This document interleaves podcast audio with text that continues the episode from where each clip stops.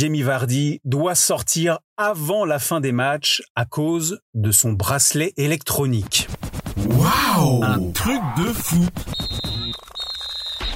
Il y a des histoires de footballeurs qui méritent un roman.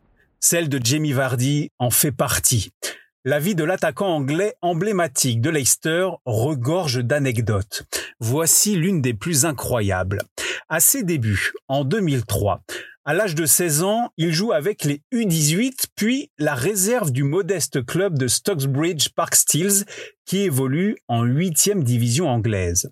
Son tempérament rebelle prend souvent le dessus sur le terrain et en dehors, comme lors de cette bagarre à la sortie d'un pub, il est reconnu coupable d'agression et doit porter un bracelet électronique.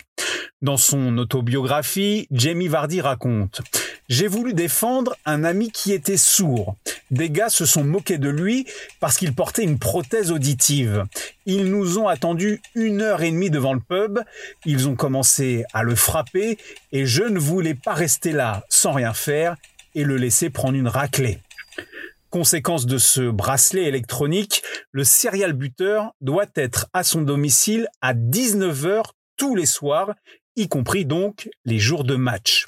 Son entraîneur doit le sortir avant la fin de la rencontre pour qu'il puisse être rentré chez lui à l'heure. Jamie Vardy se souvient de cette situation qui dure six mois. Si on jouait trop loin à l'extérieur, je jouais seulement une heure. Je sautais par-dessus la clôture pour filer directement dans la voiture de mes parents pour être sûr d'être à la maison à temps. Et quand on lui demande s'il n'a pas peur de casser son bracelet électronique, il répond non, il n'y a aucun moyen de le casser. Même si on vous donne un coup de pied, vous pouvez le frapper avec un marteau, il ne se détache pas. Quelques années plus tard, Jimmy Vardy devient le nouveau phénomène du foot anglais. Il ne porte plus de bracelet électronique, mais le brassard de capitaine, comme de temps en temps à Leicester. Waouh Un truc de fou Ta dose d'anecdotes sur l'histoire du football à retrouver en podcast sur Facebook, Twitter, Instagram et sur untrucdefoot.fr.